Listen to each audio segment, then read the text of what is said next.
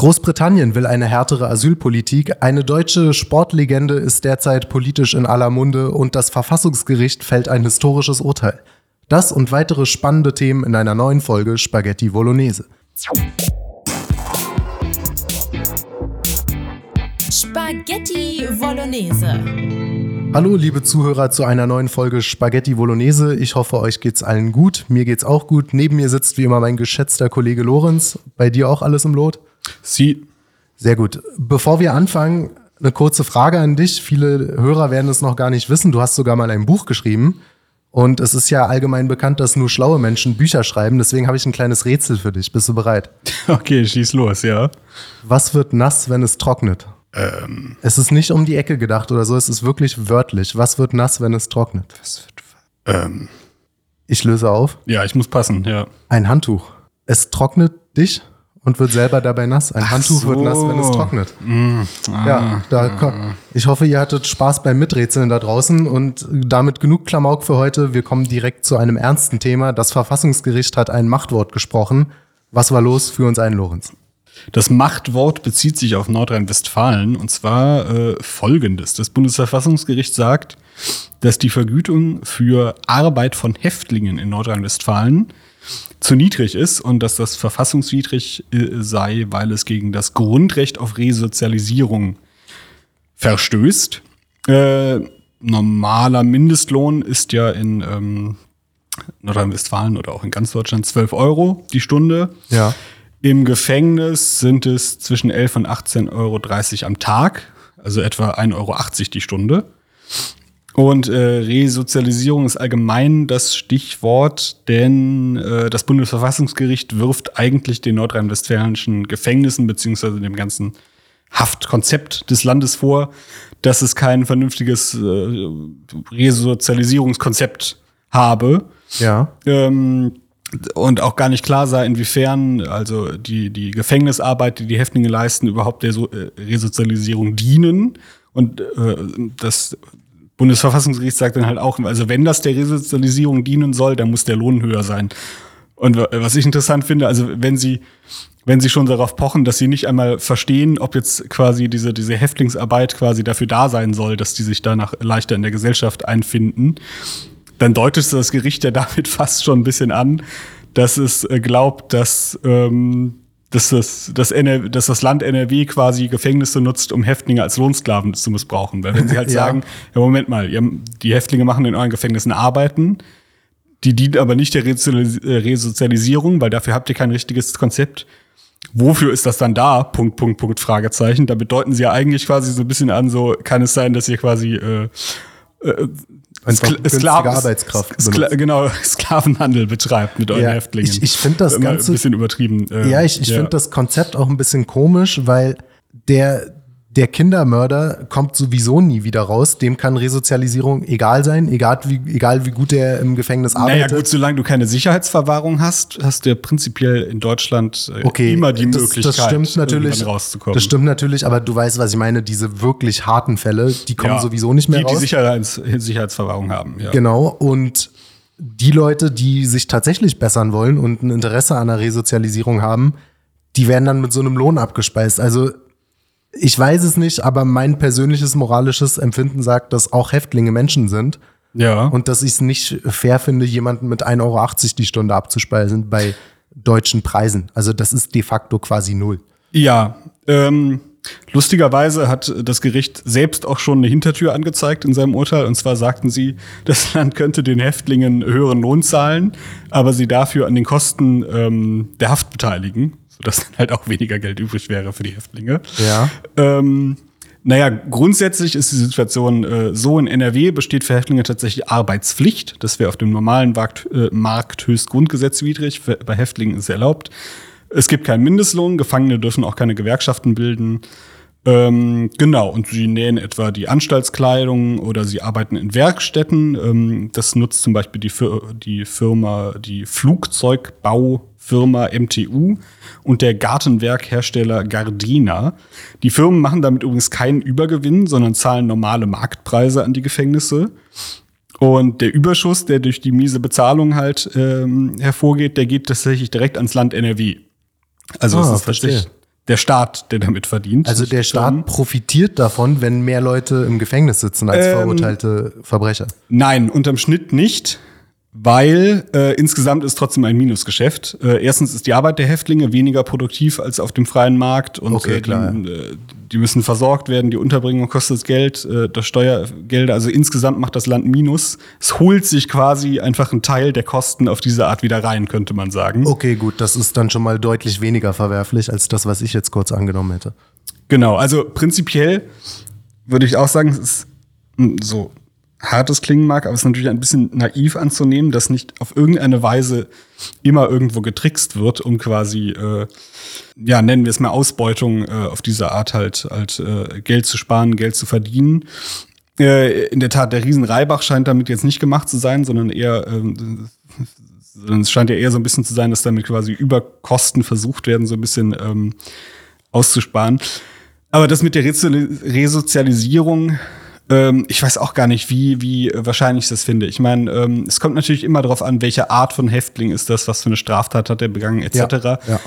Äh, ich hatte mal ein Interview mit, mit einem Typen aus den USA gelesen, der halt irgendwie mal als Teenager Mist gebaut hat und für einige Jahre im Knast war. Und er hat es mal sehr interessant ausgedrückt. Er meinte, im Knast gibt's halt Leute, es gibt Leute, die haben Verbrechen begangen und es gibt Verbrecher.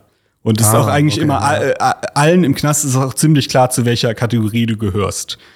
Und äh, wenn ich jetzt, äh, wenn man jetzt wirklich quasi an zweitere Kategorie denkt, also so, äh, so wirkliche Berufsknackis, äh, die eventuell sogar schon so leicht psychopathische äh, Züge tragen und so weiter. Ähm, ich glaube, es ist völlig egal, ob die viel oder wenig verdienen oder so weiter mit ihrer Arbeit. Das hat mit deren Resozialisierung nichts zu tun, sondern da müsste man wirklich ganz tief an irgendwelche Ja, Denkstrukturen dran, wenn es überhaupt möglich ist. ja, und die verdienen ja dann auch ihr Geld mit ähm, Schmuggel, Ja, mit. Drogenhandel im Gefängnis und so weiter. Die Ja. setzen sich nicht an die Werkbank.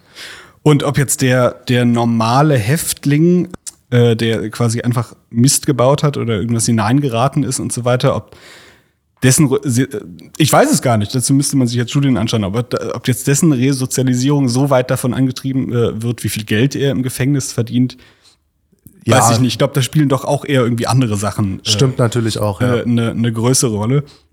Trotzdem kann es natürlich nachvollziehen, dass man irgendwie sagt, dass es halt äh, gewissermaßen unethisch ist, die, die, die da schinden zu lassen und dann haben die nichts davon. Äh, das Essen, das sie sich im Gefängnis kaufen ähm, äh, können, ist ja tatsächlich auch viel teurer. Das heißt, bleibt noch mal sehr viel weniger von dem Geld übrig. Ähm, von dem Gehalt geht auch nichts in die Rentensicherung ein. Viele Häftlinge sind deswegen nach der Freilassung von Altersarmut bedroht, weil halt dann Jahre fehlen, wo sie keine Rente anzahlen konnten ja. was natürlich im Zweifelsfall zu mehr Kriminalität verleiten kann.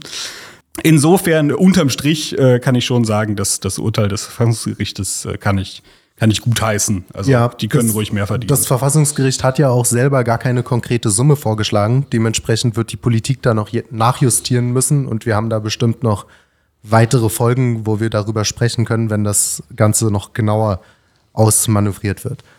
ja, Ble bleiben wir gleich mal bei einem Justizthema, bei einem innenpolitischen. Und zwar hat der CDU-Konvent stattgefunden mit der Rede von der guten Frau Pechstein. Davon haben viele von euch sicherlich mitbekommen. Das war am vergangenen Samstag, den 17. Interessant fand ich daran, dass es bei diesem Konvent eigentlich um die, ja, die Selbstbestimmung der CDU gehen sollte, wo auf der Website der CDU sich dann die selbst erklärte Grundwerte-Charta der CDU gefunden hat. Oder Charta heißt es. Das ist ein Wort, was ich gerne falsch ausspreche. Die Grundwert-Charta der CDU. Und die ist schon von September 22, also gar nicht brandaktuell, aber ich fand es trotzdem mal interessant zu sehen, als was die CDU sich eigentlich selber sieht und selber wahrgenommen werden möchte. Denn Frau Pechstein hat im Kontext dieser, dieser Veranstaltung dann ja, für, für einiges politisches Aufsehen gesorgt. In dieser Charta steht, Zitat, Mutige Frauen und Männer glaubten nach dem Ende des Zweiten Weltkriegs und der Befreiung von der nationalsozialistischen Gewaltherrschaft an eine bessere Zukunft und gründeten die Christlich-Demokratische Union Deutschlands als Volkspartei der Mitte. Auch in schwierigen Zeiten Zuversicht, Vertrauen und Glauben zu haben, ist Wesensmerkmal der CDU. Ich fand das schon interessant. Ich wage mal zu bezweifeln, ob ein Herr Adenauer sich selber als Mitte bezeichnet hätte oder ob man damals noch einfach sich selbst als konservativ oder rechtsliberal oder ähnliches verortet hätte.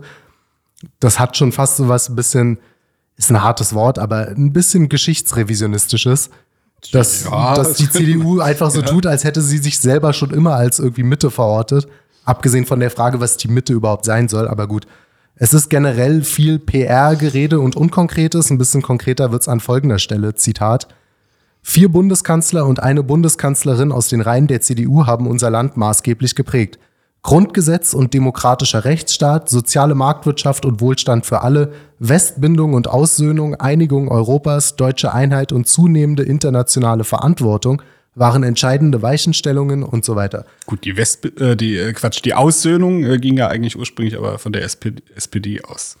Ja, das stimmt, aber da waren zumindest mal konkrete Punkte dabei, weil es geht wirklich über Seiten mit Freiheit und Solidarität und lauter Begriffen, die immer Ja, ja. schön klingen, wo man sich aber fragt, was soll das jetzt konkret bedeuten? Da haben sie es zumindest mal ein bisschen deutlicher gemacht. Sie verorten sich selber auch ähm, als christlich natürlich und sagen, sie haben ein christliches Menschenbild. Da steht, Zitat, Grundlage christdemokratischer Politik ist das christliche Verständnis vom Menschen. Im Zentrum steht die unantastbare Würde des Menschen in jeder Phase seiner Entwicklung. Jeder Mensch ist als von Gott geschaffenes Wesen einzigartig, unverfügbar und soll frei und selbstbestimmt leben.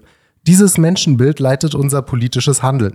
Zugleich ist die CDU den Traditionen der Aufklärung verpflichtet und steht allen Menschen offen, die unabhängig von der eigenen religiösen Überzeugung ihre Grundwerte teilen. Das mit der Phase der Entwicklung klingt ein bisschen, als würden sie äh, auf den äh, kommenden Kampf um Paragraphen 218 schon mal Ja, ja. ja, es geht da nämlich auch weiter und wird noch ein bisschen konkreter. Wir stellen uns allen Bestrebungen entgegen, Menschen aufgrund welcher Merkmale auch immer unterschiedlichen Wertigkeiten zuzuschreiben. Und jetzt wird's spannend. Die Liebe zum Menschen vom Anfang bis zum Ende des Lebens ist der grundlegende Anspruch unserer Politik. Also das klingt fast ein bisschen abtreibungskritisch. Ich bin gespannt, ob Friedrich Merz das Thema noch bei der nächsten Bundestagswahl groß auf die Fahne schreibt Ja. und sagt, das ist für uns so wichtig, christliches Menschenbild vom Anfang bis zum Ende des Lebens. Mal schauen, ich bin gespannt. Natürlich kommt dann auch noch drin vor, unsere Wurzeln christlich, sozial, liberal und konservativ. Da ist man wieder alles ein bisschen auf einmal, weil man halt das Gute von allem irgendwie vereinnahmen will. ja. Und was ich auch interessant finde, Wörter wie Einwanderung oder Mehrheitsgesellschaft oder so tauchen überhaupt nicht auf. Auch da will man sich offensichtlich nicht richtig festlegen. Ich, ich könnte es respektieren, wenn die CDU sagt, ja, wir sind ein Einwanderungsland, Deutscher ist einfach nur, wer einen deutschen Pass hat, was anderes gibt's nicht und wenn du ein Problem damit hast, dann wähl uns nicht. Das wäre zumindest konsequent. Oder sie machen es wie die CDU in den 80ern, die noch gesagt hat, Deutschland ist kein Einwanderungsland, aber einfach das Thema, was die meisten Leute umtreibt, eins der Themen, die für Deutsche aller Couleur eine der entscheidendsten Themen sind, nach jeder Meinungsumfrage komplett auszuklammern. In anderen Worten, sie wollen sowohl die äh, linksliberal ausgerichteten Wähler nicht verschrecken und gleichzeitig aber auch keine potenziellen äh, Genau. äh, Leute, die zu, irgendwie vielleicht zwischen AfD und CDU schwanken, ebenfalls nicht verschrecken. Genau. Und genau in dieses Gestrüpp aus Beliebigkeit ist halt die gute Claudia Pechstein jetzt reingestoßen und hat da in gewisser Weise für frischen Wind gesorgt. Die Frau ist 1972 in Berlin-Marzahn geboren und eine Sportkoryphäe in diesem Land. Sie ist eine Eisschnellläuferin gewesen und hat fünf Olympiasiege geholt, 1994, 98, 2002 und 2006. 2022 ist sie zum letzten Mal bei den ähm, Winterspielen angetreten in Peking und sie hält zusammen mit einem männlichen Skispringer namens Noriaki Kasai aus Japan den Rekord für die meisten Olympiateilnahmen überhaupt. Sie hat sich auch mal in der Politik versucht. 2021 bei der Bundestagswahl kandidierte sie in Berlin als Direktkandidatin für die CDU im Berliner Ostberliner Stadtteil Treptow-Köpenick und verlor gegen einen Bekannten, gegen Gregor Gysi von der Linkspartei. Sie ist aber ja lustigerweise kein CDU-Mitglied. Das hatte sie ja dann Nein. irgendwie stark betont. Als Genau, dann, ja, ähm, ja. Naja, wirst du sicher gleich noch drauf kommen. Ja. Ich meine, Gregor Gysi ist politisch jetzt relativ weit weg von mir, aber man muss ihm lassen, der Mann ist rhetorisch ein absolutes Monster. Hat auch charismatisch Charisma, ja. und Berliner Urgestein. Also gegen Gregor Gysi hätten auch andere verloren in einem direkten Duell. Das kann schon mal passieren. Auf jeden Fall hat sie eine Rede beim CDU-Konvent gehalten und zwar in Uniform, in Polizeiuniform, weil sie auch seit Jahren für die ähm, Polizei arbeitet, für die Bundespolizei, um genau zu sein, die auch im Zweifel Abschiebungen durchführt, was dann auch kritisiert wurde an ihrer Rede. Ähm, ihre Rede fing erstmal folgendermaßen an, Zitat. Es wird Sie sicher nicht überraschen, wenn ich anrege, grundsätzlich den Breiten- und Schulsport zu stärken. Nur wer hier gute Bedingungen schafft, darf darauf, darf darauf hoffen, dass auch der Spitzensport davon profitieren kann. Und dabei ist natürlich das Ehrenamt nicht zu vergessen. Denn ohne Ehrenamt finden keine Veranstaltungen, keine sportlichen Veranstaltungen statt, keine Wettkämpfe.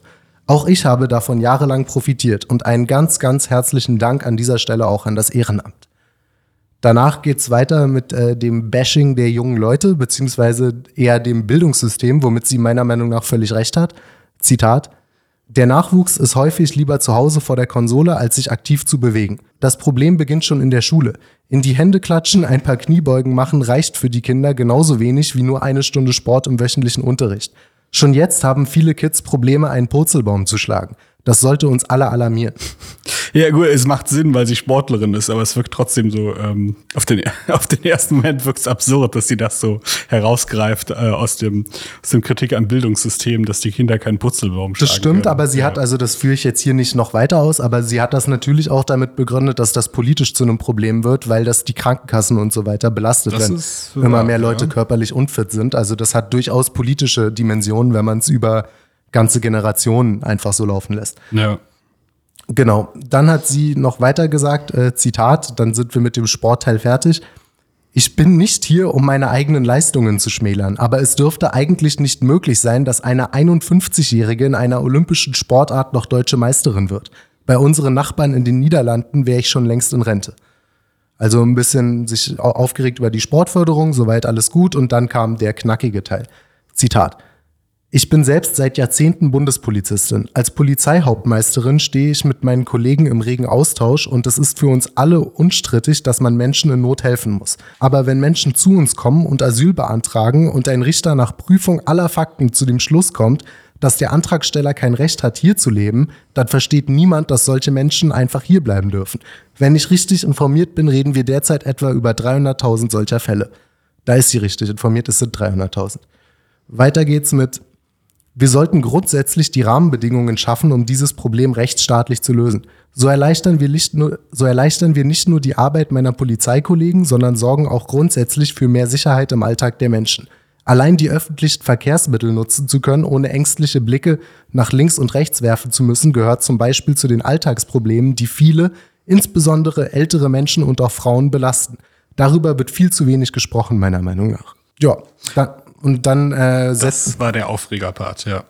ja, der und auch das, was dann noch weiterkam, mit ähm, Bezug nehmend darauf, was sie gerade gesagt hat, dass halt innere Sicherheit und öffentliche Verkehrsmittel und Asyl und so weiter ähm, wichtige Probleme sind, hat sie dann fortgesetzt mit, hier für Verbesserungen zu sorgen, sollte uns grundsätzlich hundertmal wichtiger sein, als darüber nachzudenken, ob wir ein Gendersternchen setzen oder ob ein Konzert noch deutscher Liederabend heißen darf oder ob es noch erlaubt ist, ein Zigeunerschnitzel zu bestellen.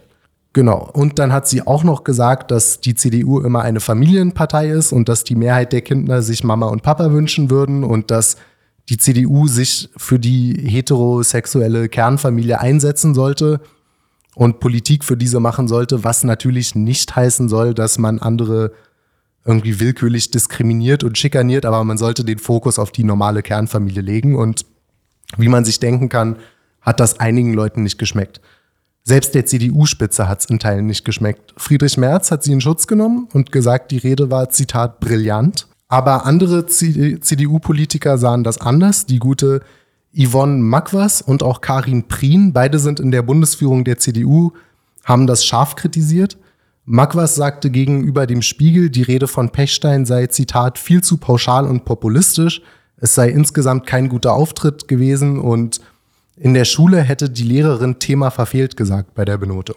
Einen überraschend vernünftigen und ähm, ja, neutral gehaltenen sachlichen Artikel habe ich in der Süddeutschen Zeitung dazu gefunden, der das Problem mal juristisch aufgerollt hat bezüglich Neutralitätspflicht im Dienst bei Polizisten. Zitat. Diskussionswürdig erscheint Kritikern die Rede auch und vor allem deshalb, weil Pechstein in Polizeiuniform auftrat. Die fünffache Olympiasiegerin ist im Rahmen der Sportförderung seit 30 Jahren bei der Bundespolizei beschäftigt. Und die Frage ist nun, durfte sie bei der CDU in Uniform sprechen oder hat sie damit ihre Neutralitäts- und Mäßigungspflicht als Beamtin verletzt? Weiter im Text heißt es dann, Im Fall einer Bundespolizistin ist das schwerer zu beantworten als beispielsweise bei einem Bundeswehrangehörigen. Für diese regelt das Soldatengesetz in Paragraph 15, der Soldat darf bei politischen Veranstaltungen keine Uniform tragen. Eine so eindeutige Regel gibt es für Polizisten nicht. Bei Pechstein kann man aber grundsätzlich Paragraph 60 des Beamtengesetzes heranziehen. Dort steht erstens, dass Beamte ihre Aufgaben unparteiisch zu erfüllen haben und nicht einer Partei dienen dürften. Diese Neutralitätspflicht gilt zwar in erster Linie bei der Ausübung des Dienstes, Absatz 2 des Paragraphen verdeutlicht aber darüber hinaus, dass Beamte bei politischer Betätigung Mäßigung und Zurückhaltung zu wahren haben. Im Bundestag zum Beispiel sitzen mehr als 100 Beamte, darunter sechs Polizisten. Also der Artikel der Süddeutschen hat relativ unaufgeregt das äh, von jemandem, der offensichtlich jurakundig war, ähm, einfach ähm, analysieren lassen im Sinne von, Schwer zu sagen, ist eine Grauzone, wir wissen es nicht genau. Soweit ich weiß, prüft die Behörde aber jetzt schon, ob ein Dienstverstoß vorliegt. Genau, und das, obwohl Frau Pechstein mehrfach betont hat, dass sie mehrere ihrer Vorgesetzten vorher explizit gefragt habe und sich das Okay abgeholt hat. Hm. Gut, das war halt vor dem öffentlichen Druck, sag ich mal. Ja, ja, genau. Aber das ist natürlich auch eigentlich nicht die feine englische Art, jetzt davon ausgehend, dass sich Frau Pechstein das nicht einfach ausgedacht hat. Mhm. Dann sollte auch ein Polizeivorgesetzter damit rechnen, dass so ein Druck kommen könnte. Ja. Und klar. halt vorher Ja oder Nein sagen, aber das. Ich meine, die Leute, die jetzt äh, vielleicht die, die das prüfen, sind natürlich auch nicht unbedingt dieselben, von denen das okay kam. Aber ja. Oder vielleicht ist es auch eine rein formale Sache, dass sie, dass sie halt äh, eine Untersuchung machen, um sagen zu können, wir haben eine Untersuchung zu machen und die Untersuchung ergibt dann, sie hat sich das okay geholt, alles in Ordnung. Und sie das kann natürlich auch sein. ja. ja, das kann natürlich auch sein. André Roskopf, der Vorsitzende der Gewerkschaft der Polizei, hat sie wiederum kritisiert und gesagt, Zitat, wir als Polizeibeamte unterliegen der Neutralitätspflicht, die von Frau Pechstein beim Grundsatzkonvent der CDU, genau, der Neutralitätspflicht, Punkt, die von Frau Pechstein beim Gesundheitskon beim Grundsatzkonvent, heute ist aber auch der Wurm drin, beim Grundsatzkonvent der CDU gemachten Aussagen könnten als die der Bundespolizei verstanden werden. Das ist ein Problem. Gerade deshalb, das habe ich auch noch an anderen Stellen gelesen, weil die Bundespolizei im Zweifelsfall für Abschiebungen zuständig ist mhm. und sie Bundespolizistin ist, ist es natürlich, hat es schon ein gewisses Geschmäckle, dass sie sich offen dazu bekennt, dass sie gerne mehr abschieben würde. Ja, klar. Kann man gewisserweise durchaus nachvollziehen. Ich bin da nicht so uneingeschränkt pro Team Pechstein. Es haben sich natürlich die üblichen Leute, Bahar Aslan, die ähm, gekündigte Lehrerin an der Polizeihochschule, die wir hier im Podcast auch hatten, die hat sich ähm, wahnsinnig drüber aufgeregt und auf Twitter ein, mehrere Tweets abgesondert, wo sie gesagt hat, ähm, ich bin eine Grüne und Migrantin, ich habe eine mediale Hetzjagd hinter mir und erhielt rassistische Hassnachrichten und Drohungen und hat dann auch noch geschrieben, als Betroffene von Rassismus und als Frau muss ich mir von weißen privilegierten Männern anhören, dass meine Perspektive, meine Betroffenheit nichts wert ist. Hält sie Frau Pechstein für einen Mann oder wie darf ich das verstehen? Naja, nein, aber sie ist weiß, also immerhin ist sie ein bisschen weniger Verstehe, diskriminiert ja. als sie. Wobei ich auch nicht weiß, ob Baha Aslan uns noch erklären könnte, was eine Frau ist, aber das sei mal dahingestellt. Das kommt noch dazu, ja. Ähm, Frau Pechsteins Auto wurde angegriffen. Am vergangenen Dienstag haben vermutlich un Unbekannte einen Schuss, zumindest hat sie gesagt, es habe wohl wie ein Schuss ausgesehen, auf die Fensterscheibe abgegeben und es wurde auch schon Anzeige erstattet.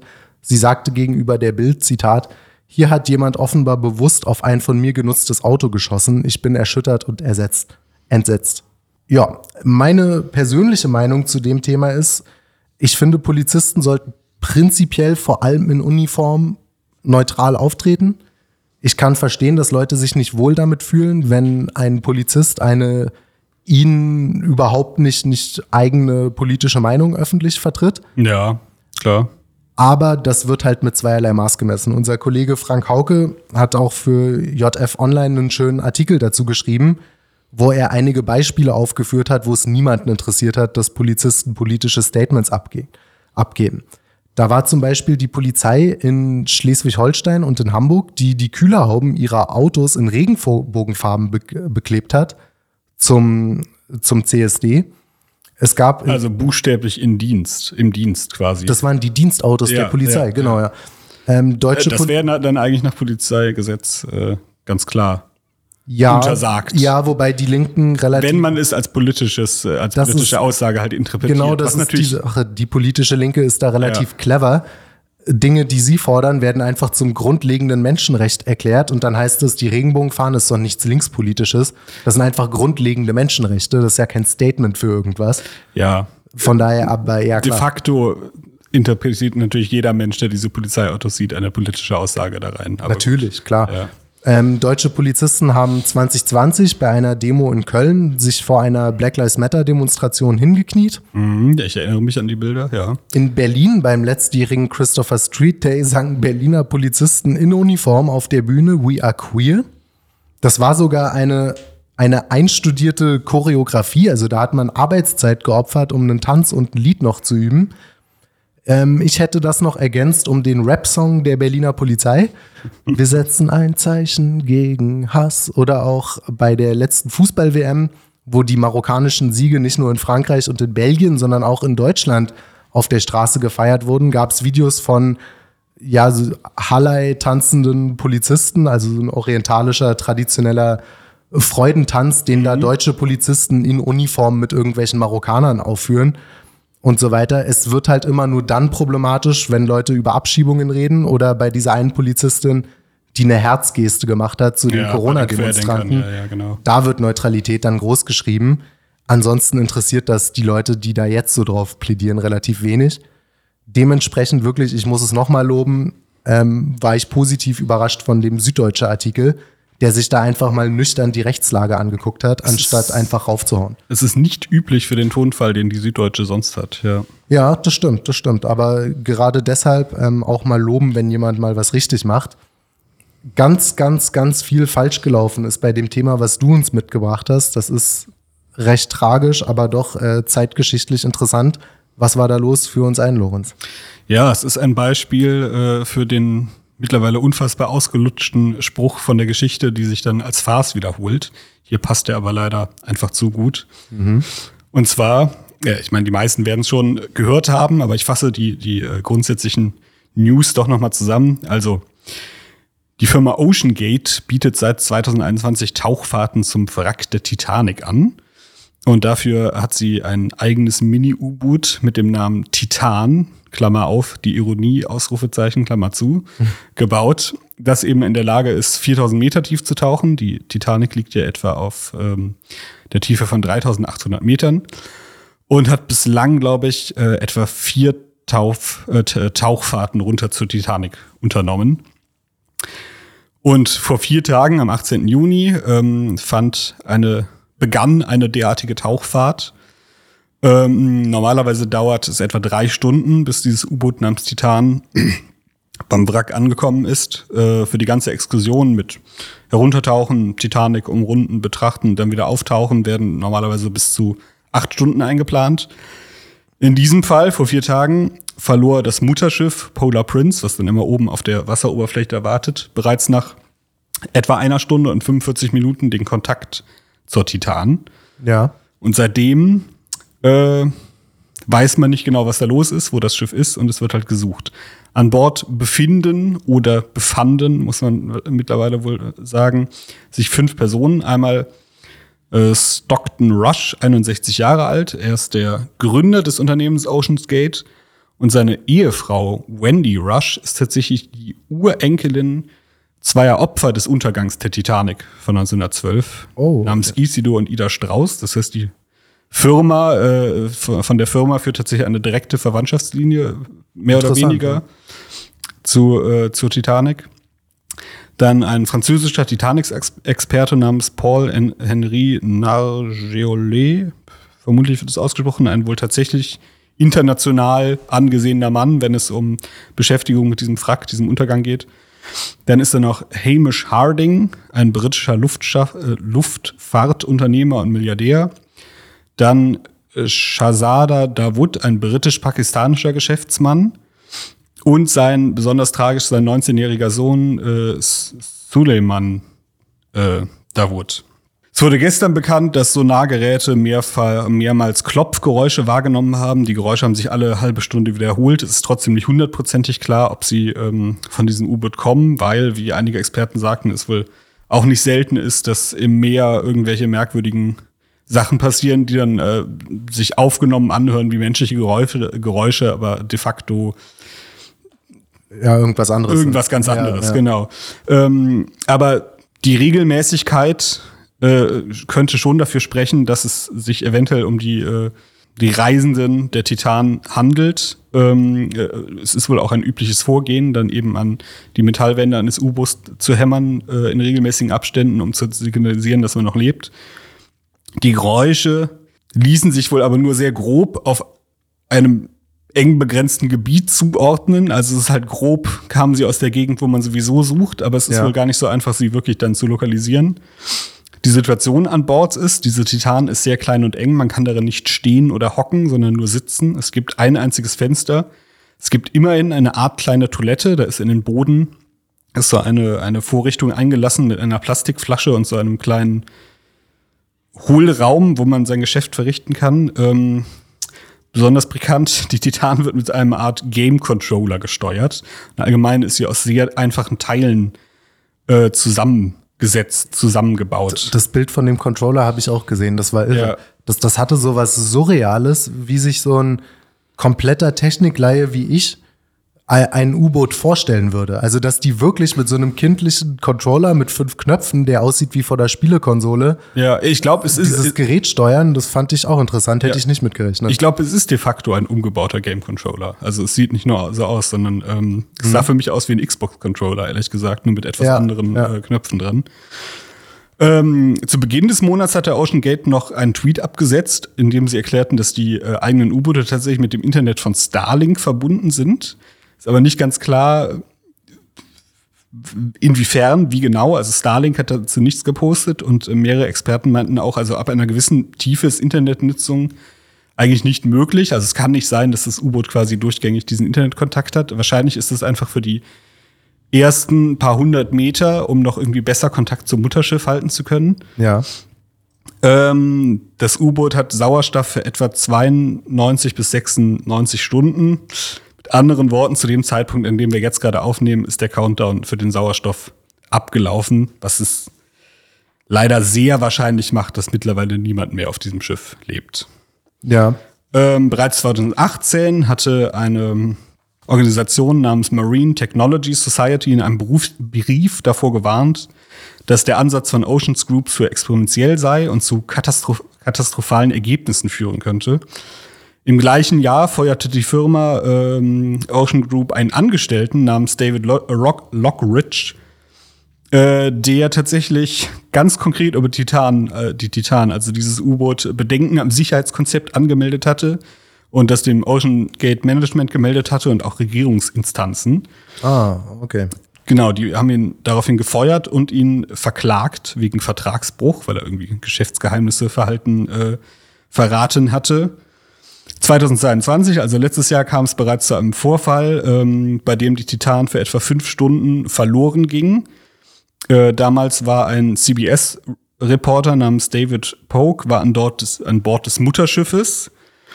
Ähm, er sagt, dass halt ähm, die Firma damals durchgängig Kontakt mit dem U-Boot hatte, aber man wusste halt für etwa fünf Stunden nicht, wo es ist. Und insgesamt war dieses U-Boot wohl zehn Stunden unten und hat die Titanic auch gar nicht gefunden. Und man war halt völlig orientierungslos. Und dann irgendwie haben die die mehr oder weniger. Er hat nicht genau erklärt, wie es dann am Ende dazu kam, dass sie wiedergefunden haben. Aber Ende ging es da wohl gut aus, aber es war wohl auch schon ein merkwürdiger Vorfall. David Polk hatte, hat tatsächlich auch den, die Anschuldigung erhoben, dass ähm, auf dem Mutterschiff damals dann das Internet ausgeschaltet wurde. Die Firma selbst sagt, dass das gemacht wurde, um quasi ähm, damit, äh, damit quasi nichts der Kommunikation mit der Titan äh, im, äh, im Wege stände. David Polk vermutet, dass die Firma verhindern wollte, dass Leute vom Schiff aus twittern über die Situation, die dort gerade vorherrscht. Klingt naheliegend, ja. Das, da Das- geht eine Menge Geld verloren, wenn man da schlechte Ja. PR hat. Ich finde interessant an dem Thema, mir tun natürlich die Leute leid, das muss absoluter Horror sein, vor allem für Angehörige und Freunde und so weiter. Ich frage mich aber ein bisschen, was sich Leute davon erhoffen, darunter zu fahren und sich auf so eine Mission zu begeben. Bei dem Titanic-Experten kann ich es noch am ehesten verstehen. Der hat ein ja, ich würde ich würd mal sagen, eine wissenschaftliche Neugier. Ja. Bei allen anderen ist das ein merkwürdiger Nervenkitzel, so wie Bungee-Jumping oder so. Und wenn es dann mal schief geht, hat es verheerende Folgen. Ja. Die haben ja auch alle richtig, das waren ja auch alles Millionäre und Milliardäre an Bord. Die haben ja auch Die haben ähm, astronomische Summen dafür, Dafür bezahlt. zahlt man kräftig, ja. Ähm, aber ehrlich gesagt, dass Leute da runterfahren, überrascht mich gar nicht. Also vielleicht habe ich da irgendwie ähm, dann etwas zu viel Abenteuer gehen. Ich habe ja auch mit einigen Bekannten teilweise schon sehr waghalsige äh, äh, Reisen gemacht. Also ehrlich gesagt, äh, wenn ich das Geld hätte und jetzt nicht unbedingt so eine Mistfirma wäre, wo ich irgendwie ein komisches Gefühl habe, sondern das für mich ein sicher wirkendes Angebot wäre und ich das bezahlen könnte, ich würde da sofort runter.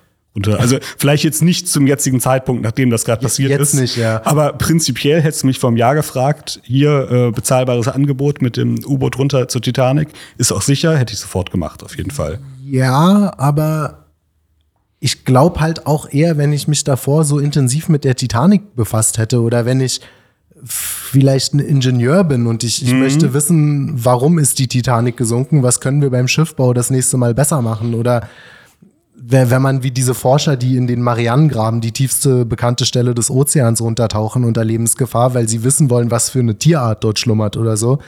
Das kann ich verstehen. Das ist eine wissenschaftliche Neugier. Aber so hat's einfach was von einem, einem einfach nur einem Nervenkitzel um des Nervenkitzels willen. Äh, ja gut, es, ich schätze, es liegt dann daran, ob einen halt die allgemein die Geschichte der Titanic interessiert oder sogar fasziniert, was bei mir auf jeden Fall ähm, der Fall ist. Also ich habe Ja, jetzt ist ein tatsächlich spannendes Thema, klar. vor zwei Tagen, als jetzt der Fall bekannt wurde, habe ich mir abends äh, direkt irgendwelche Interviews mit Überlebenden angeschaut und dann auch noch mal halt Aufnahmen von dem von dem Wrack und ähm, allein schon diese Bilder von dem Wrack, wenn man sich das halt ansieht, wie es da so halb eigentlich ja immer noch erstaunlich gut erhalten dafür, dass es äh, über 100 Jahre her ist, dass runtergesunken ist. Du kannst ja wirklich noch die Räume erkennen. Teilweise findest du noch Inneneinrichtungen. Das wirkt halt so irgendwo zwischen erhaben und schauerlich, ähm, wie es da in der, in der Finsternis vor sich hin liegt. Ähm, ich weiß gar nicht, ob Nervenkitzel der richtige Wort ist. Nervenkitzel klingt halt so nach so einem billigen Vergnügen. Es ist für mich halt mehr, es wäre für mich halt wirklich mehr wie, wie, äh, als wenn man sich halt so was ganz Elementarem gegenübergestellt sieht, was dann halt so äh, völlig übersteigt in, in, in, in mehreren Kategorien. Einmal allein schon, weil dies, dieses Schiff natürlich alt ist, aus einer völlig anderen Zeit ist, man, man quasi diesen Einblick in die Vergangenheit erhält, dann halt die gesamte tragische Geschichte. Also für mich äh, dann, dann natürlich die Faszination natürlich der, der Tiefsee, allgemein die ganze Situation, sich darunter zu begeben. Also für mich hätte das einen sehr starken Reiz und wäre wäre jetzt nicht so viel verschieden wie von der Tatsache, dass, als ich jetzt neulich in Neapel war, ich mir halt Pompeji angeschaut habe. Das finde ich eigentlich sehr vergleichbar, abgesehen davon, dass Pompeji halt nicht, dass es keine Gefahr gibt, sich das anzusehen. ja. Also der Vesuv hat äh, zurzeit, glaube ich, macht wenig Anstalten, nochmal auszubrechen, aber allgemein von der, ähm, von dem Reiz finde ich es vergleichbar. Man, man sieht sich halt etwas, naja, fast so wie so eine spirituelle Erfahrung, könnte ich schon fast man, sagen. man halt blickt, sich man diesen- blickt dem Tod ein bisschen in die dem Augen. Tod blickt man ebenfalls ins Auge, das spielt auch mit rein. Also ich hatte von vielen Leuten interessanterweise gehört, also eine, eine Bekannte aus den USA, die von der Titanic besessen ist, der hatte ich das auch direkt, direkt geschickt, als ich die News gesehen habe. Und sie äh, meinte dann aber auch irgendwie sowas wie, ähm, ja genau, sie sah es ähnlich wie du. Also sie, dach, sie, sie dachte sich, okay, der Forscher, der rund geht, gut, aber die anderen, das sind doch irgendwelche Reichen, die jetzt quasi, ähm, ich glaube, sie schrieb sogar, spannenden Hobbys ausgegangen. ja, ja, genau, irgendwie so. Oder ich glaube, sie schrieb sogar von Greed, wo ich mir dachte, naja, Greed, die, die verdienen ja nichts direkt daran. Äh, Ich Ja. hatte dann zurückgeschrieben, für mich wirkt es eigentlich eine sehr verständliche, nachvollziehbare Neugier. Naja. Jedenfalls, wa- was ich an der Geschichte auch äh, sehr interessant finde, ist natürlich halt, äh, wie wie gesagt, dieser, äh, dieser History Repeat Itself-Effekt ein bisschen ähm, naja, einmal, das ist halt, also äh, der Knackpunkt bei der Titanic eben war es quasi, dass es diese, diese brandneue Hochtechnologie war, auf dem Gipfel seiner Zeit quasi, äh, bis zu der Idee, das Schiff wäre unsinkbar, was natürlich von vornherein ein völlig absurder Gedanke ist, wenn du ein riesiges Stahlding im Meer schwimmen hast, zu glauben, das wäre nicht sinkbar. Das hatten wir jetzt natürlich hier bei der Titan nicht direkt, wobei natürlich äh, durch solche Sachen wie zum Beispiel die Verbindung zu Starlink und diesen, diesen Self-Made Man, die sich da quasi was zusammenbauen und äh, äh, darunter steigen, ist natürlich schon auch irgendwie diesen, ähm, diesen, äh, naja, immer noch diesen, diesen Forscherdrang hat, dieses, ähm, äh, also so eine komische Mischung aus quasi äh, äh neuester, höchster Technologie und dann so merkwürdig sel äh, selbstgemacht zusammengeschraubt, bis halt, äh, also die, die, die Krönung des Ganzen ist halt eigentlich wirklich dieser Game Controller, mit dem man es steuert. Das Ja, fasst es irgendwie stimmt. ganz gut zusammen. Quasi wie, es hat ein bisschen halt tatsächlich was von so, von so äh, Kindern, die so eine, die sich da was zusammengebaut haben und da so Abenteuerfahrten unternehmen. Ja, das stimmt. Nicht besonders gut geplante. Und natürlich der, ich sag mal, Icarus-Aspekt, halt diese Selbstüberschätzung des Menschen gegenüber der Natur, der auch schon bei der Titanic Ja. der ja. Fall war. Ich hätte noch mal jetzt ein bisschen äh, versucht, rasch zu recherchieren, wie das damals genau beim Untergang der Titanic war, weil es da irgendwie auch 10.000 verschiedene Geschichten gab. Ähm, ob denen jetzt klar war, wie gefährlich das die Situation gerade ist oder ob die konkrete Eiswarnung vorher hatten oder ob sogar Warnungen ignoriert wurden. Das Problem ist, da gibt es so viele verschiedene Aussagen zu, weil die Überlebenden teilweise widersprechende Aussagen äh, gemacht haben, dass man jetzt nicht mehr weiß, quasi, ob die vorher auch äh, etc. Das lässt sich, äh, konnte ich jetzt nicht so schnell rekonstruieren. Aber all, ich meine allgemein, wenn man es schon mit anderen Schiffen in der Gegend vergleicht, das Handeln, spricht es natürlich schon für, dass die Titanic, also der Captain oder die, die Firma hinter der Titanic sehr unverantwortlich ge äh, gehandhabt haben. Also zur selben Nacht in derselben Gegend war ja beispielsweise auch die SS Kalifornien unterwegs. Und als die halt gemerkt haben, hier ist Eis und die ersten Eiswarnungen bekommen haben, war deren erste Reaktion, dass die halt sofort stehen geblieben sind. Die haben einfach, die haben die Weiterfahrt abgebrochen, haben gesagt, bis es hier hell ist, fahren wir nicht weiter. Das ist zu gefährlich. Ja. So, was hat die Titanic gemacht? Ist halt weitergefahren, trotz Eiswarnungen, haben sich gesagt, ja gut, wir halten halt Ausschau. Ähm, äh, hatten wir ja gesehen, wie gut das funktioniert hat. Beide Schiffe hatten ja dann interessanterweise sogar kurz Sichtkontakt, als die Titanic schon am Sinken war gibt es auch sehr verschiedene Aussagen auf der SS Kalifornien, warum da nicht eingegriffen wurde. Viele sagten halt, uns war nicht klar, dass die Titanic in Not war. Äh, einige Aussagen gibt es wohl auch, dass das den Leuten, dass den Leuten das schon komisch vorkam, dass da die ganze Zeit Warnraketen hochgingen und dass Titanic Ja. ein bisschen schräg gelegen hätte, aber ähm, naja, es vielleicht zu unsicher schien, sich dem zu nähern. Aber und was auch noch mal für mich äh, diesen Aspekt verdeutlicht von, von quasi dieser, bei aller Technologie, wie, wie hilflos sich der Meer dem, dem Mensch gegenüber gestellt sieht, ist ja jetzt allein schon auch die Suchaktion. Also hätte man mich jetzt vor der Geschichte so ganz spontan gefragt, wie schwer ist es irgendwie ein U-Boot vor der amerikanischen äh, Küste zu finden, hätte ich jetzt gedacht, so keine Ahnung, das US-Militär hat doch da bestimmt irgendwie alles abgescannt. Die sehen doch bestimmt alles innerhalb von fünf Minuten, was sich da rumtreibt, haben da irgendwelche Laser installiert, was weiß ich. Und jetzt zeigt sich, dass es halt überhaupt nicht der Fall ist, dass selbst wenn du Geräusche dieses U-Bootes ordnest und ungefähr weißt, wo es verloren gegangen ist, die im Endeffekt keinen Plan haben, wo das Ding ist. Das zeigt ja auch schon eigentlich, wie, wie, wie, wie machtlos dann im Zweifelsfall Technologie ist, wenn du, wenn du ähm, buchstäblich dem Atlantik gegenübergestellt ist, der dann einfach trotz aller Zivilisationen unsere Fähigkeiten dann quasi so übersteigt. Das stimmt, absolut, ja. Ja, oder äh, allein schon einen letzten Punkt noch, bevor ich fertig äh, bin. Allein schon, dass ja auch die, die Titanen teilweise bei ihren Tauchgängen die Titanic nicht mehr gefunden hat.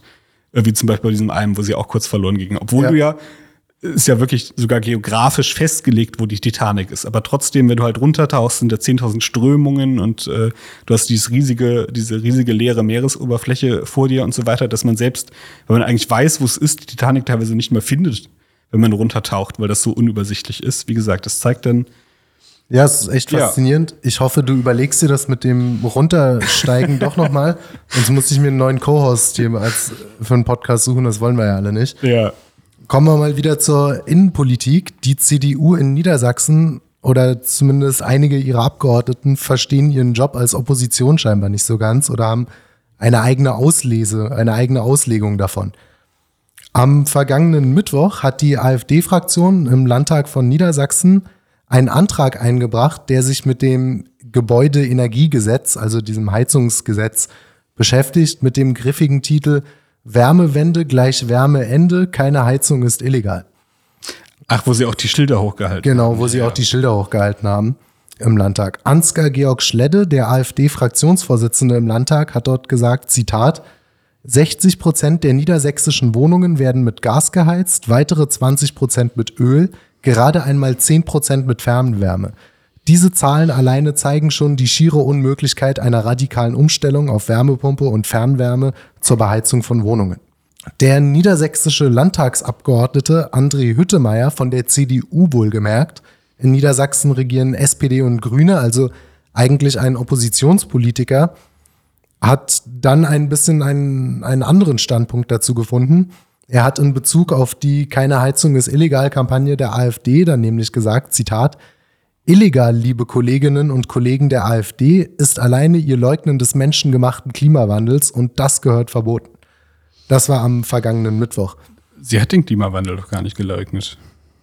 Sowieso nicht. Ich kenne auch niemanden, der den Klimawandel leugnet. Das ist ein Ja. bescheuertes Propagandawort. Also wenn ist die Diskussion darüber, Wie, groß der menschliche wie Einfluss, der menschliche aber Anteil dass sich das ja. Klima schon immer geändert hat und dass es im Senegal wärmer ist als in Norwegen, bestreitet kein Mensch. Also allein das Wort Klimaleugner ist in der Regel völlig falsch verwendet, aber sei es Ja. drum. Aber gut, er sagt ja ganz konkret, des menschengemachten Ja, ja. Klimawandels ist das illegal seien. Beziehungsweise Genau. erst sagt er, es wäre illegal und dann sagt er, es sollte illegal sein, aber gut. Ja, Ähm, und dann, dann hat er noch gesagt, äh, Zitat, eine Illegalität ist selbst bei kritischer Betrachtung des Gebäudeenergiegesetzes nicht zu erkennen. Einzig die Kommunikation hat er kritisiert. Nach einem sehr teuren, und ich zitiere das hier wörtlich, ich habe es eigenhändig transkribiert, weil ich die Meldung geschrieben habe. Nach einem sehr teuren und für viele sogar sehr kaltem Winter in manchen Wohnungen nochmal wieder mehr Belastung, Belastungen für die Bevölkerung und natürlich mehr Belastungen für die Kommunen und Kommunen ist absolut unverständlich. Das ist wirklich absolut unverständlich. Man muss jetzt dazu natürlich auch sagen, aber das macht es eigentlich noch amüsanter, dass er jetzt schon wieder zurückgerudert ist. Heute, wo wir das hier aufnehmen, also am Donnerstag, hat die AfD-Fraktion Niedersachsen ihm auf der Social-Media-Plattform Instagram ähm, ihn, ihn gefragt, was, was er sich dabei gedacht hat. Er hat gefragt, sie, sie haben gefragt, Zitat, warum haben Sie den Teil Ihrer Rede rausgeschnitten, in dem Sie fordern, Zitat, dass das Leugnen des menschengemachten Klimawandels verboten gehört? Und in welchen Bereichen sollte das Hinterfragen Ihrer Ansicht nach noch verboten werden? Und er hat daraufhin dann geantwortet, wir haben hier nichts rausgeschnitten. Dies hier ist eine kleine und natürlich nicht vollständige Zusammenfassung. Das haben Zusammenfassungen so an sich. Der Redebeitrag kann jederzeit für die Öffentlichkeit im Netz abgerufen werden. Das von Ihnen angesprochene Zitat ist eine provokante Gegenreaktion meinerseits zu Ihrem provokanten Titel gewesen. Natürlich gibt es keine Bestrebungen meinerseits, das Leugnen des menschengemachten Klimawandels unter Strafe zu stellen. Dennoch empfinde ich dieses Leugnen als äußerst bedenklich und dies habe ich mit meinem überspitzten Kommentar zum Ausdruck bringen wollen. Also abgesehen davon, dass wenn man sagt, das gehört verboten, dann ist das kein überspitzter Kommentar, sondern eine Verbotsforderung. Aber ich finde auch das wieder interessant. Ich habe mich, obwohl es an sich erstmal ein anderer Vorgang ist, wieder an die Demo in Erding erinnert gefühlt, dass die CDU, also wo Söder dann ausgebuht wurde von Leuten, die gegen das Heizungsgesetz waren, die CDU weiß nicht so richtig, wo sie hin will. Er hat selber in seiner Rede sogar noch angemerkt, dass die Energiewende an sich eine gute Idee ist, nur die Kommunikation läuft nicht so gut. Man muss den Leuten in einfacherer Sprache erklären, warum das wichtig ist fürs Klima und so weiter. Und hat selber noch angemerkt, dass es die Bundesregierung unter Angela Merkel war, die die Grundlagen für dieses Gesetz überhaupt erst gelegt hat. Sie können nicht fundamental dagegen sein, sie können aber auch nicht total dafür sein. Deswegen kritisieren sie dann die, die Grünen und die Roten und die, die Ampel im Bund dafür, dass es irgendwie falsch kommuniziert wird oder Einzelpunkt ABC vielleicht zu übertrieben ist. Aber sie können auch nicht sagen, wir sind gegen das Gesetz. Wenn ihr uns wählt, kriegt ihr dieses Gesetz nicht. Ja, es ist halt ein bisschen wie. Ist, was sollen sie machen? Sie sitzen da zwischen den Stühlen. Ja, es ist halt ein bisschen wie bei der ähm, Veranstaltung, von, über die wir vorher gesprochen hatten, wo auch äh, sie sich zu vielen Themen dann einfach gar nicht groß geäußert hat. Äh, offenbar aus Angst quasi äh, Genau, ja. sich wo- zu klar zu positionieren in und ihrem eigenen Wähler zu Grundsatz, genau, in ja. ihrem eigenen Grundsatzprogramm taucht nichts darüber auf, ob wir jetzt eine Einwanderungsgesellschaft sind oder nicht. ja. Ob 2015 richtig war oder falsch, was war daran richtig, was war daran falsch, sollten wir das wiederholen oder nicht? Kein Wort dazu. Im Endeffekt setzen sie darauf, dass sie quasi, wenn sie äh, Gender und äh, vielleicht irgendwie so ein bisschen äh, die, die, die Transpolitik und das Selbstbestimmungsgesetz kritisieren, dass dann quasi Leute von selbst so mitdenken, ah, dann werden jetzt bestimmt auch Einwanderer kritisch sein, weil das irgendwie so in einen Cluster fällt. Genau, Aber wenn ja. sie es nie äh, explizit sagen, müssen sie sich dann quasi auch nie daran halten.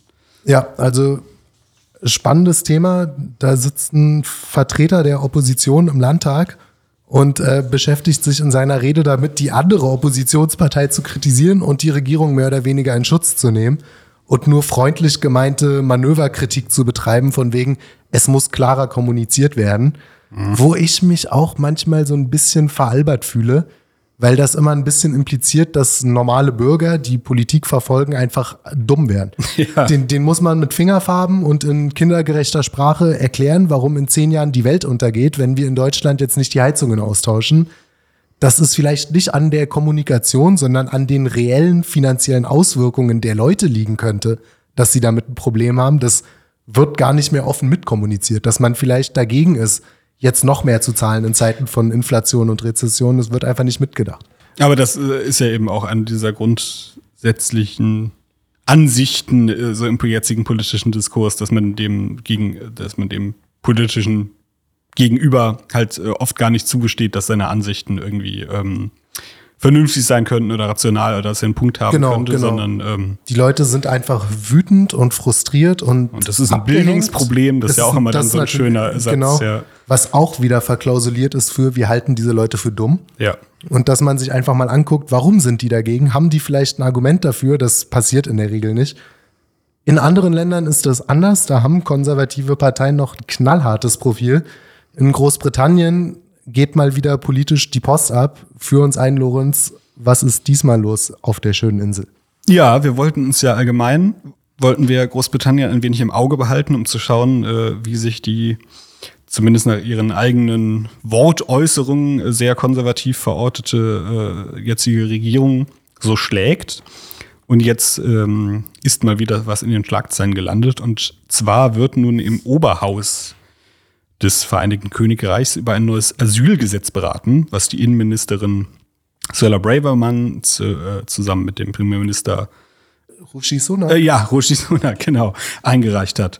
Und äh, das ist, äh, das hat es in sich, sage ich mal. Und zwar die Regelungen sehen folgendermaßen aus: ähm, Migranten, die ohne Visum, ohne Aus Aufenthaltserlaubnis etc. Äh, Großbritannien ähm, betreten, beispielsweise an der Küste landen, wie es in den letzten Monaten sehr oft äh, passierte, äh, werden tatsächlich erstmal ohne große Überprüfung festgenommen und an der Außengrenze stationiert, also etwa auf einem, auf einem Schiff am Hafen oder an kleinen Stationen, die direkt an der britischen Grenze sind.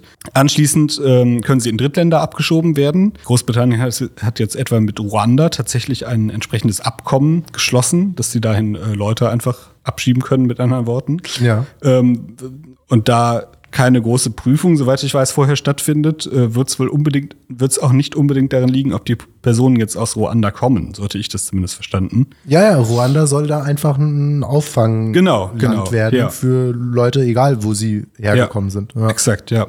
Nach der Abschiebung können diese Leute ein Asyl betragen, aber selbst wenn das bewilligt wird, besteht da für diese Person nicht, nicht unbedingt ein Anrecht darauf, nach UK zu kommen. Das heißt, das Asyl würde quasi auf dem Papier existieren, beziehungsweise sie könnten es in Ruanda halt äh, verwirklichen. Ja.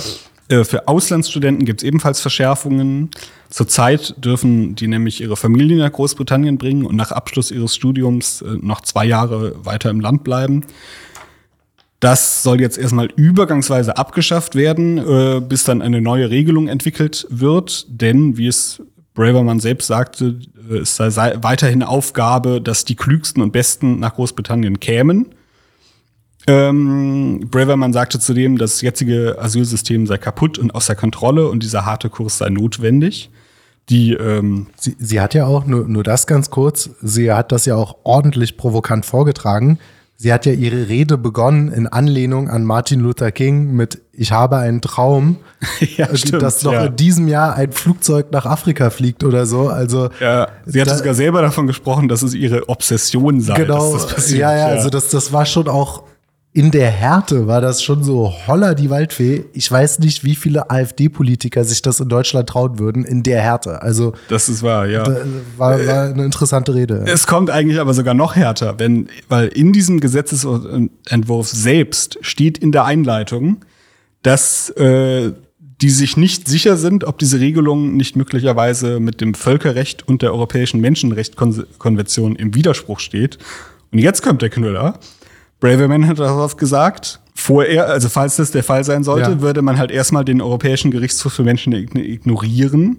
Und sollte selbst das nicht gehen, würde Großbritannien aus der Europäischen Menschenrechtskonvention austreten, um ihr Wow. Asylgesetz durchzubringen. Gibt es irgendwelche Länder in Europa, die diese Konvention nicht unterschrieben haben? Ja, Ich, Russland und Weißrussland sind ausgetreten. ich hätte jetzt gesagt, Weißrussland garantiert und vielleicht noch Transnistrien oder so, aber Nee, gut, die Großbritannien wäre da. Transnistrien gehört ja quasi so ein bisschen zu Russland. Ja, ja, das ist kein Ja. eigener Staat, klar, das stimmt Ja. schon. Aber das ist auf jeden Fall sehr drastisch. Ja, Sind wir mal gespannt, wie es da, wie es da weitergeht und was da noch bei rumkommen wird die nächsten Wochen und Monate.